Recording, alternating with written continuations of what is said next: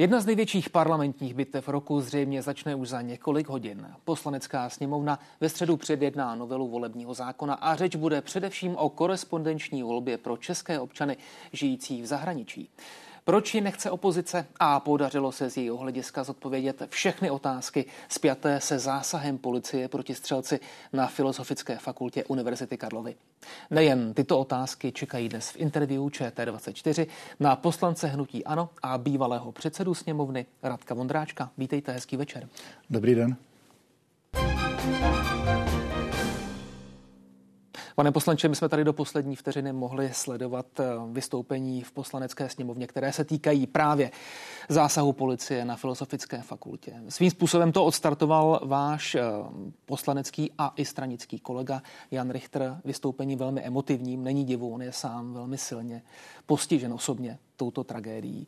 Eh, řekl mimo jiné, nemám v plánu kritizovat zasahující policisty, záchranáře a tak dále. Cítím hlavně vděčnost je třeba ale zodpovědět mnoho otázek, které se kolem události objevily.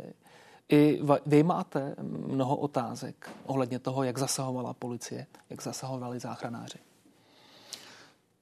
To, co se stalo, to nikdo nečekal, na to se asi nikdo nemůže úplně připravit.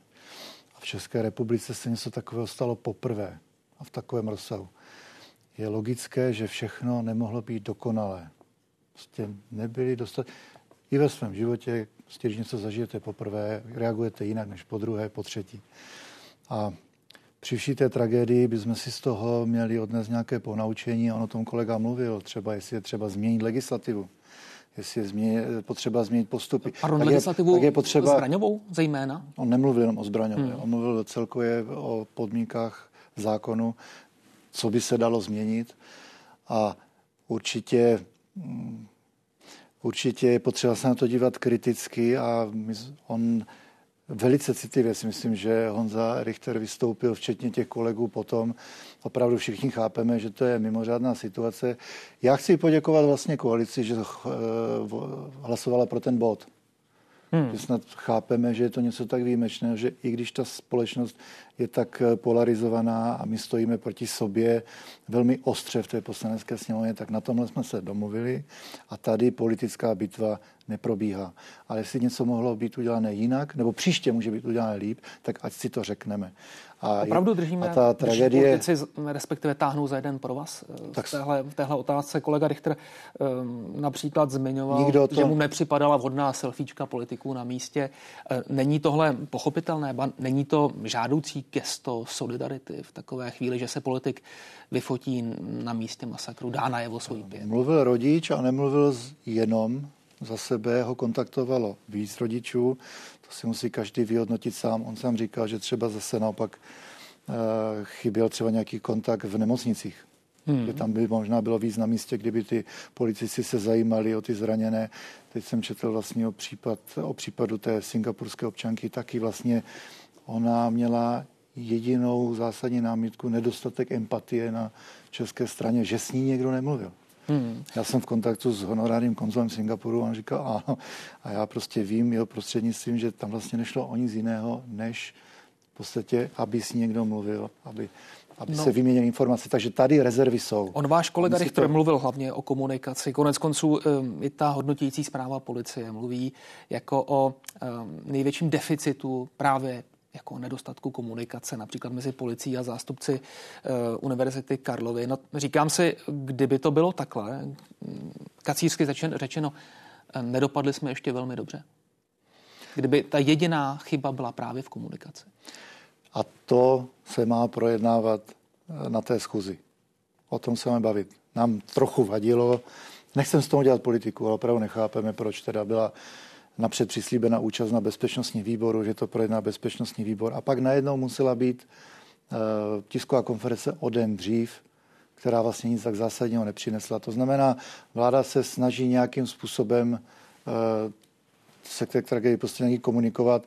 Nám by, nám, my si myslíme, že by tomu slušilo, slušilo víc upřímnosti. Nikdo nikoho nikdo nechce nikomu trát hlavu, nikdo nikoho nežene k zodpovědnosti, jenom si chceme otevřeně říct, kde byly rezervy Hmm. A tohle už se snad proboha nikdy a nestane. Pojďme možná k těm úplně hmatatelným následkům nebo poučením, které by z toho eh, mohly vzejít. No kde je vidíte? Mluví se třeba o signalizačním systému, který by mohl přímo do mobilních eh, telefonů občanů v té postižené oblasti rozesílat varovné zprávy. To si myslím, že už je potom eh, opatření úplně na tom nejnižším levelu, že se musí vůbec změnit metodika policie pro takové mimořádné případy, že okamžitě musí být zmobilizována, musí oni si eh, sdílet informace. Eh, vy víte, že tam ta hlídka přišla, nezůstala tam, možná kdyby tam jenom zůstali přítomní, tak se ta věc nestala, ale to nikomu se tady nevyčítá ve sněmu, jenom se říká, co se musí příště udělat jinak. Eh, bavíme se potom o tom, o komunikaci, teda když praktický lékař bude vědět, že se setká v praxi s někým, kdo má u sebe zbraně, prostě, že budou mít tyhle informace doktoři k dispozici. To znamená, určitě bude potřeba nějakým způsobem posílit tu policii a bude muset nějak monitorovat ty sítě. Možná budou méně hlídat dezinformace a budou se více věnovat tomu, aby hledali tady tahle ta potenciální nebezpečí. Například a na to lidi, potřebujete finance. Na to protože, pardon, víte možná na co narážím, protože uh, konec konců teď půjde do třetího čtení novela zákona o zbraních a střelivu má mimo jiné obsahovat možnost odebrat preventivně zbraň lidem, kteří jsou nějakým způsobem zjevně nebezpeční pro své okolí. Mimo jiné třeba tím, že nějakým způsobem dají najevo nenávist nebo vyhrožují na sociálních sítích. Vy jste se snažil, aby tahle možnost z té novely vypadla. Pak jste, jestli to správně popisuji, zvažoval, jestli nestáhnout tento ne, já jsem návrh?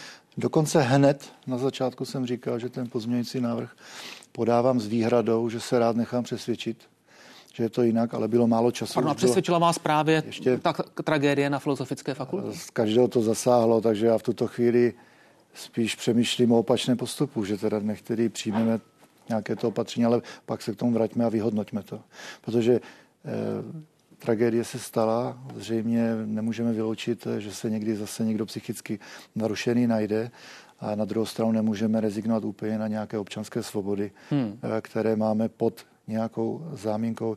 To ustanovení je velmi vágní. Mě vadilo, že je hodně elastické a vlastně jsem chtěl vysvětlit od pana ministra, co se pod tím skrývá, kdo všechno může iniciovat jak by to pro nás mělo, mělo být? Ehm, teď mluvím tedy konkrétně o tom, jakým způsobem se ti, kteří držitelé zbraní projevují na sociálních sítích. Vy si dovedete představit nějakou deliminaci, přesnou, kdo má přijít o svoji zbraň po té, co se nějak ono, vyjádří na sociálních ono, sítích? Ať jsem zase korektní k tomu zákonu, to není přijít, že to je dočasné zadržení, je tam soudní přeskum. Nicméně myslím si, že vyhodnocení na sítích jenom na to, abyste někomu tak zasáhli do osobnostní sféry, že mu odeberete, odeberete zbraně, které mohou být třeba předmětem dědictví, mají velkou hodnotu, mají nějakou eh, osobní vazbu. To není jednoduché. Já jenom varuji před těmi, kteří k tomu přistupují, řekněme, aktivistickým způsobem v této chvíli. Možná to myslí dobře, ale promiňte, nerozumí tomu. My máme opravdu kvalitní legislativu, není jednoduchá. A já, když jsem teďka četl nějakou iniciativu, myslím, že to bylo v Metropolitní univerzitě, tak tam používá v podstatě nepřesné termíny. Mluví tam o poloautomatických automatických zbraních. Ty u nás stejně nejsou vůbec eh, dovoleny. Mluví tam, no, píše tam o revolveru, to je krátká zbraň. Zkrátka terminologie na problematika je složitá, je potřeba se s tím seznámit a postupovat velmi citlivě. My máme poměrně velkou komunitu eh, sportovních střelců, myslivců a tak dále. A to je všechno komunita, komunita která velmi odpovědně zachází se svými zbraněmi. No a přesto uh, patří se, aby uh, se zbraně získávaly na základě plošně nařizovaných psychotestů. Uh, ta novela to neříká, takže to bude nutně případ toho, jak bude fungovat české právní prostředí po té, co se schválí. Ale že vláda může Já, tyto ano, plošné to, psychotesty nařídit. Ale myslím, že to ustanovení už tam je. Ne, že to už tam dokonce je. Jakože může ta vláda, že vláda pod, může podrobnostech psychotesty. Eh, je to nějaká opatření. aktivismus? No, už, se na, už na to reagovali i psychologové. Ono to nemusí vůbec pomoct. Je to možná vůbec nerealizovatelné a ten psychotest toho případného pachatele neodhalí. Tady je potřeba spíš opravdu investovat do policie, do jejího vybavení, eh, do těch oddělení, které se zabývají právě tady těmi kyberzáležitostmi a do těch eh, jednotek, které jsou potom v tom prvním sledu. Já nejsem odborník na policejní tématiku, ale, ale tohle mi přijde zjevné. A pokaždé, když se stane nějaká taková tragédie, tak někdo přijde s nějakým radikálním opatřením. Pamatuju si, dojde k dopravní nehodě na zastávce tramvaje, okamžitě se volá po zpřísnění trestu, eh, dojde nějakému zločinu se zbraní v ruce, okamžitě se baví eh, o změně zbraňové legislativy. Ale to jsou všechno takové, eh, řekněme, extrémní výkřiky a tady je potřeba zachovat nějaký pragmatismus a racionální přístup. K té tragédii se určitě ještě moc krát vrátíme. Já ten svůj pozměňující návrh nevím, jestli ho budu stahovat, nebo zkrátka ho necháme, ať eh, dožije ať svým životem při hlasování. Eh, byl kulatý stůl, pan ministr pořádal kulatý stůl, já jsem opravdu chtěl přijít, ale ten samý den byl ústavně právní výbor, kde jsem předseda a měl jsem potom ještě jiné pracovní záležitosti. To znamená, to, že jsem si chtěl promluvit s panem ministrem, tak k tomu nedošlo. Pardon, byli na toto tam, téma. Byli tam, byli tam mý kolegové, takže ti tak trochu mluvili mým jménem a zřejmě od tady té iniciativy upustíme i pod dojmem toho, co se stalo. Já to, já to nezastírám. On eh, také ministr vnitra dnes prohlásil, že chce mluvit s některými poslanci, aby tento typ pozměňovacích návrhů stály. No tak uh, už jste s ním o tom jednal, mluvil. Nestihli jsme to. Hmm. Eh, pojďme k eh, bodu jednání sněmovny, který je na pořadu až zítra. Jak jsem avizoval, bude to nepochybně teprve startovací výstřel k celé řadě velmi dramatických jednání v poslanecké sněmovně, tedy korespondenční volba. Eh, řekl jsem to správně na začátku? Bude to asi ta největší parlamentní bitva tohoto roku? Tím no, se já mířím říkám, tím k tomu, proč je to, respektive zda je to pro ano zcela zásadní otázka. Já jsem, že, tak jako sportovec spíš dávám přednost tedy označení, že to bude zápas roku, hmm. nebo zápas sezóny. Eh, přichází s tím koalice, chce si to prosadit za každou cenu. Já to za, situa- to zastavit za každou já cenu? za situace, kdy Česká republika patří mezi země, kde ta společnost je polarizovaná a velice ostře, možná někde ještě víc, ale patříme mezi ty země. A za této situace to ještě jitřit tady tímto hmm. způsobem hmm. já považuji za opravdu e, nerozum. Je to, není to, a je to pro vás diplomat, není to chytrý nápad. Pardon, já jenom uh, se snažím dobrat toho, jak zásadní otázka to pro vás je. Budete bojovat proti korespondenční volbě uh, ještě s větší intenzitou a odhodláním, než třeba proti zmírnění valorizace penzí nebo proti konsolidačnímu balíčku. Je to pro vás důležitější otázka? Je to, je to velmi důležitá otázka. Je to tady hazardování s důvěryhodností vůbec ve volební systém. My jsme se už moc krát střetli velmi tvrdě s našimi oponenty, ale nikdy nikdo v téhle republice ještě nespochybnil volební systém. A tady tenhle návrh má potenciál, neříkám, že přímo hrozí, ale má potenciál snížit výrazným způsobem důvěryhodnost Pardon, uh, systém voleb v, České v očích republice. občanů nebo v očích ano. vašich? Já si jenom, uh, vlastně mě napadla další kacířská myšlenka, jestli je to pokud korespondenční volba projde to a zdá se, že vláda velmi usiluje o to, aby využila svoji většiny, aby korespondenční volba prošla, spochybní potom hnutí ano výsledky voleb, pokud prohraje? Na základě toho, že platí korespondenční volba? Tak hlavně my ještě tím eh, nekončíme. A když jsem řekl zápas roku, tak eh, my jdeme do první třetiny, teprve bude to první čtení. Eh, co bude a v jaké podobě projde ten zákon, nevíte vy, nevím já. Já nevím, jestli se s námi ještě budou bavit. Já si myslím, že to opravdu nešťastně podané. Hmm. Rozumím, je, to, ale... je to poslanecký. Mimochodem, koalice porušuje zase vládní pro, program vládní prohlášení. Oni se tam vysloveně zavázali, že u legislativy, která bude naplňovat jejich vládní program, budou postupovat cestou vládních návrhů a bude vše projednáno řádně na legislativní radě vlády, aby se mohli vyjádřit odborníci. A teď to stejně zase podají. Podali to, myslím, 13. prosince. A teď tam chtějí trávit celé noci, aby to silou prosadili. Hmm. Tyhle věci... Já se ještě jednou vrátím, promiňte, ona to je poměrně zásadní otázka. Prostě korespondenční volba projde v té či oné podobě. I kdyby ta podoba byla maximalistická z hlediska vlády, to je ta nejvíce nepříjemná z hlediska vaší. Eh, vy nevylučujete, no, že spochybníte výsledek? Já ještě, my jako strana, je důležité, aby jsme vždycky my respektovali zákon a vždycky jsme ho respektovali.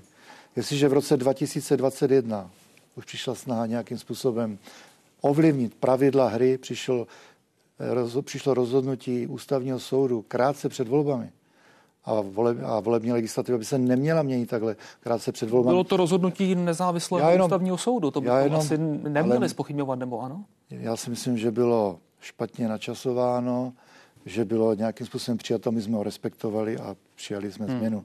Ale to, že to bylo krátce před volbami, já vám dám jeden příklad, který jsem se teďka přečetl, že vlastně byly spochybňovány prezidentské volby, korespondenční volba v prezidentské volbě v Polsku. A tam to bylo opačně. Tam opozice si stěžovala, že se právo a spravedlnost snaží ovlivnit volby a pomoci Andřej Dudovi ke znovuzvolení, protože ty tradiční krajanské obce ve Spojených státech volili Dudu, když to třeba zase v Bruselu nebo v Německu volili ho protikandidáta, eh, primátora hmm. Varšavy. Takže tam, tam to namítala opozice a stavělo se na Evropská komise. A teď je to opačně a je to v pořádku. Nikdy to není v pořádku. Do volebních zákonů by se takto nemělo sahat. Promiňte, a když už, není v pořádku tak, co? Korespondenční volba jako taková? Že se něco dělá opravdu na míru a cíleně, účelově, nepokrytě k určitým volbám. My máme nový zákon, na kterým jsme se shodli, to bych chtěl vyzdvihnout, a že bude platit nová volební legislativa od 1.1.2026. 2026. Nicméně tady ta část zákona o korespondenční volbě byla vyňata a chtěli uplatnit už roku 2025. Naprosto okatě s aby, odůvodněním, aby to ještě dopadlo byla, na tyhle že tato tématika byla celou, celou řadu let zbržďována, řekněme, v parlamentu. A já vám třeba, tak si přečtěte eh, odůvodňující zprávu k tomu zákonu, oni jak to píšou, tak to ani nestihnou pořádně přepsat. A v té odůvodňující zprávě je napsané, jak je to super, že se to přijímá s tou ostatní legislativou a že se to bude doplňovat. Pardon, když jste narazil na téma rozhodnutí ústavního soudu. No, ty vaše výtky vůči vládnímu návrhu korespondenční volby jsou do značné míry ústavního rázu. Máte nejen, pochybnosti? Nejen. nejen, ale do značné míry jde o to, zda bude dodrženo právo na tajnou volbu, eh, tak jak to stanoví eh, listina práv a svobod. Naše první Nenechme, jenom námitka, no. aby to tady zaznělo, chce se pomoct krajanům. A proč teda korespondenční volba? Namítá se opravdu jenom pár velkých zemí, jako jsou Spojené státy americké, Kanada, Austrálie, ale třeba v západní Evropě to není větší problém. A ta korespondenční volba se musí, chce zavádět plošně. My vůbec neřešíme možnost, že by se ve velké zemi udělalo dočasné nějaké pracoviště konzulární, kde by mohli odvolit ti krajané. Pardon, jedno konzulární se... pracoviště. Já nem si to nedokážu představit je to čistě jedno... z praktického hlediska. Vlastně... Představme si zemi typu Austrálie, Kanada, Jistě. Spojené státy. Tam jde zejména Vytipujete si vzdálenosti nějaké průměrné a můžete tam zřídit... Kolik by jich muselo několik... být v Kanadě? Dejme, to vám neřeknu z hlavy, tak si, aby byla průměrná dojezdová vzdálenost, třeba aspoň velikost, tak, jak je v západní Evropě, tak, jak je třeba v Německu. V Německu bych si uměl představit třeba jedno navíc. My máme vlastně generální konzulát v Míchově, v Drážďanech, máme v Berlíně zase velvyslanectví, hmm. tak ještě třeba někde na severu. Francie je velká. A nejvíc těch krajanů je v západní Evropě. A většinou mají komfort se dostavit k těm volbám. My jako Česká republika nemáme volební povinnost.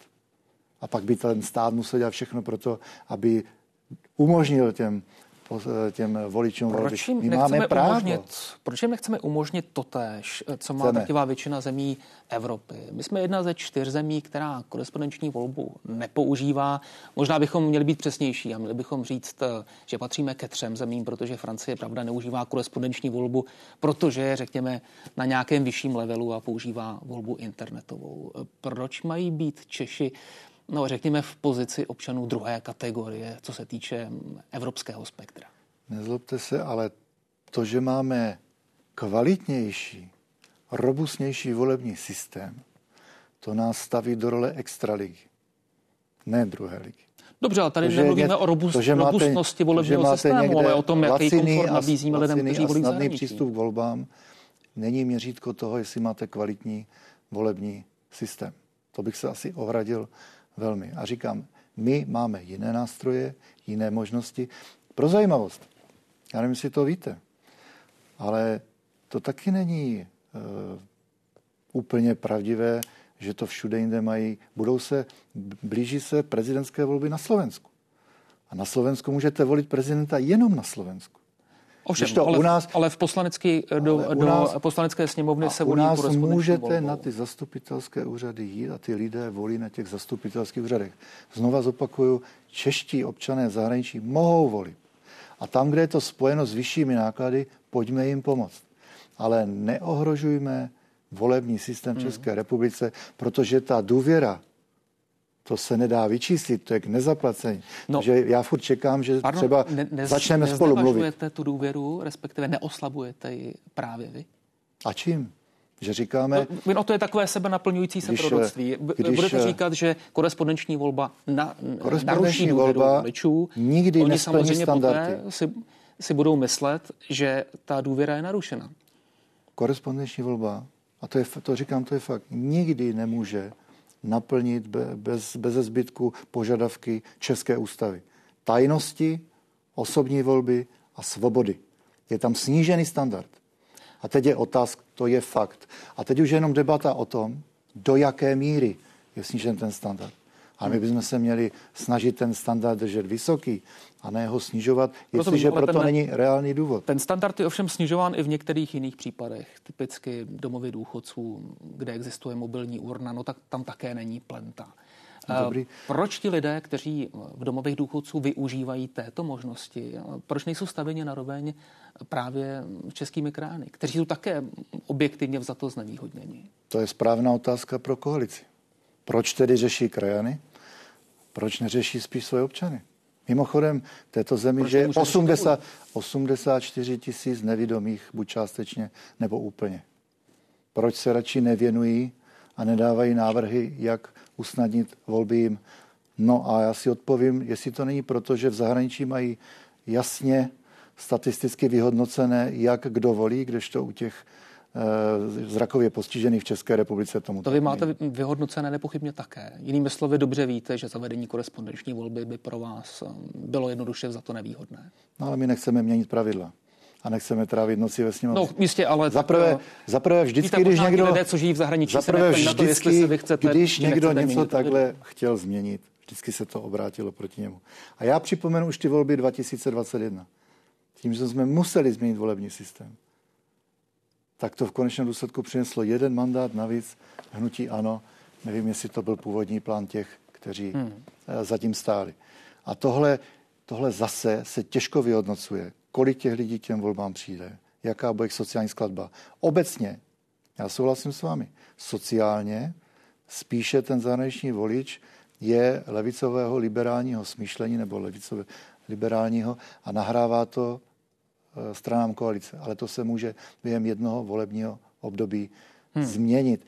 A my se tady bavíme o systému třeba na 20 let. Uh. Pokusím se vás pokud možno přesně citovat. Doufám, že se mi podařilo získat správnou vaši citaci pro roz, Český rozhlas, respektive z rozhovoru pro Český rozhlas. Lidé, kteří žijí v zahraničí, nenesou důsledky této volby. Sice někoho volí, ale nenesou důsledky toho, co ti zvolení udělají. Uh, takhle jste to řekl, je to tak? Jistě, já to, já to um, používám v rámci toho vějíře argumentu. Promiňte, ale Neuž, neuž, to... Neužívám ho přímo, nebudu hmm. asi využívat ve sněmovně, ale určitě v té debatě zazní. Promiňte, ale jak byste to vysvětlil mě, tedy člověku, který, co by český občan, žil dvakrát po relativně krátkou dobu v zahraničí, během té doby se odehrály volby, potom jsem se vrátil do České republiky a pochopitelně jsem žil z důsledky těchto voleb. Má být no, krácen na své možnosti využít volební právo? Eh, berete si jednu výseč těch voličů, pak jsou krajané, kteří jsou 50 let eh, v emigraci. Rozumím, i vláda, vláda říká, mají že dvoje, zejména mají na těch, dvoje, troje občanství. A já jsem pořádal seminář v poslanecké sněmovně a byl tam zástupce, který mluvil uh, velice zajímavě o svém rodinném příslušníku. Říká, ten má trojí občanství díky tomu, jak prožil svůj život a nikdy by si nedovolil volit v zemi, ve které nežije. Rozumím, ale jsou Protože oni to není méně vláda... če- čeští občané? Ne, to oni přeci mají český pas a to, zároveň To nikdo práva. neříká, na druhou stranu to nějak neumenšuje ten argument, že nenesou důsledky své volby. Oni nejsou oběťmi své volby, oni zvolí někoho v jiné zemi. Nemyslím, že to je primární argument, který bude používat hnutí ANO. Hmm. Já si Jinými budu, slovy, já si budu stát, dvoj, já si budu, já si budu stát, on má právo volit každý. Tak těžko můžeme mít dvě kategorie občanů. Někdo no, ale to má, že někdo ty hlasy nejsou On může volit, on dneska může volit. Rozumím, Nikdo ale vy sám naznačuje, že ty hlasy nejsou tak důležité, když přichází pozor, z zahraničí. Pozor, to jsem přece neřekl, že nejsou důležité. No říkáte, říká, že ti lidé má, že má úplně, toho, jak, Ale to jak neznamená, že jsou méně důležitý, ale je otázka, jestli vůbec mají volit v zemi, kde třeba nežijí už 40 let. Hmm. Já jsem mluvil se Slovákem před 14 dny, říká, má dvojí občanství, říká, mě by nikdy bych si nedovolil hlasovat na Slovensku, protože já už tam nežiju. Žiju v Praze, volím v Praze. Myslím, že dokonce 100 tisíce slovenských občanů by s ním nesouhlasili, protože tuto možnost využili. Ale 60, pardon, o tom, 60 o tom, o tom nechci, mimochodem, o tom nechci mluvit teď mimochodem, v těch posledních vteřinách, co nám zbývají. U Slováků bychom se mohli celkem podívat na ty hmm. statistiky. Eh, protože nám zbývají poslední vteřiny, no vy avizujete skutečně tady velkou bitvu. Snahu zablokovat eh, tenhle návrh, návrh v poslanecké sněmovně všemi silami, tak alespoň o tom mluví váš kolega Havlíček. Eh, zároveň říkáte, že máte výhrady ústavně právního charakteru. No proč neprojít tím testem ústavnosti? My tady máme jednu instituci, která je k tomu zřízená, ústavní soud. Proč to nenechat projít poslaneckou sněmovnou a potom se obrátit na ústavní soud? Protože jste pro, přeskočil pro mě důležitou fázi, že by například měla probíhat nějaká společenská odborná debata. Ona probíhá už spoustu let, ale rozhodně není uzavřená. To, co teďka udělá koalice, že udělá, že udělá škrt a že si chce prosadit svoje silou, hmm. to je to nejhorší, co vůbec může pro tu důvěru tahle Rozumím. koalice udělat. Ale takhle hladce to určitě nepůjde. Tak já jsem vám tady řekl pár argumentů. A když teda odmítají se zeptat třeba lidí, když se odmítají bavit nějak, řekněme, na nějakém koncenzu, tak my budeme zřejmě muset simulovat tu společenskou debatu v poslanecké sněmovně. Až do úplného zablokování. A ta teda nebude jednoduchá. Já mám těch argumentů opravdu hodně. A jenom eh, opravdu máme poslední vteřiny. Cílem je úplné zablokování, anebo ta debata, o které mluvíte? No, teďka bude míč na straně koalice. Já pořád doufám v nějakou debatu. Radek Vondráček, poslanec Hnutí Ano, byl naším hostem v interview ČT24. Moc krát děkujeme. Děkuji za pozvání, naschledanou. A ještě pozvánka na večerní události komentáře. I tam bude řeč o sněmovní kultuře a o tom, co nás zítra čeká s místo předsedkyní, místo předsedkyněmi poslanecké sněmovny Věrou Kovářovou z Hnutí Stan a Klárou Dostálovou za Ano. V 10 hodin večer události komentáře, teď už události. Hezký večer.